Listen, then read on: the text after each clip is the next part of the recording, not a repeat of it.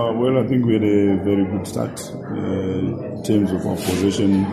We kept the, the, ball very well, got into good areas as well. We're a little bit more adventurous going forward. And I think we created a lot of openings, you know, behind their defense. Uh, with a little bit of, you know, better decision making, especially in the final third. I think uh, we could have scored more than one goal. I think uh, that was the only disappointing thing. But at the same time, I think we're good to be happy with the way we created our opportunities and we managed the game as, as well. Well, you know, uh, especially in the you know final stages of the game where they were you know sending you know more numbers, more bodies up front, and you know just pumping those balls into the box, and we managed the game very well. It was not a big spectacle this game.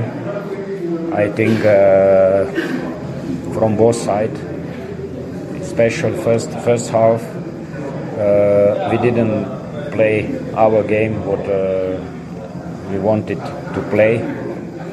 The, where technically uh, we didn't come to, to our game from the opening of a transition. Yeah. Uh, so, but we we were there. Yeah.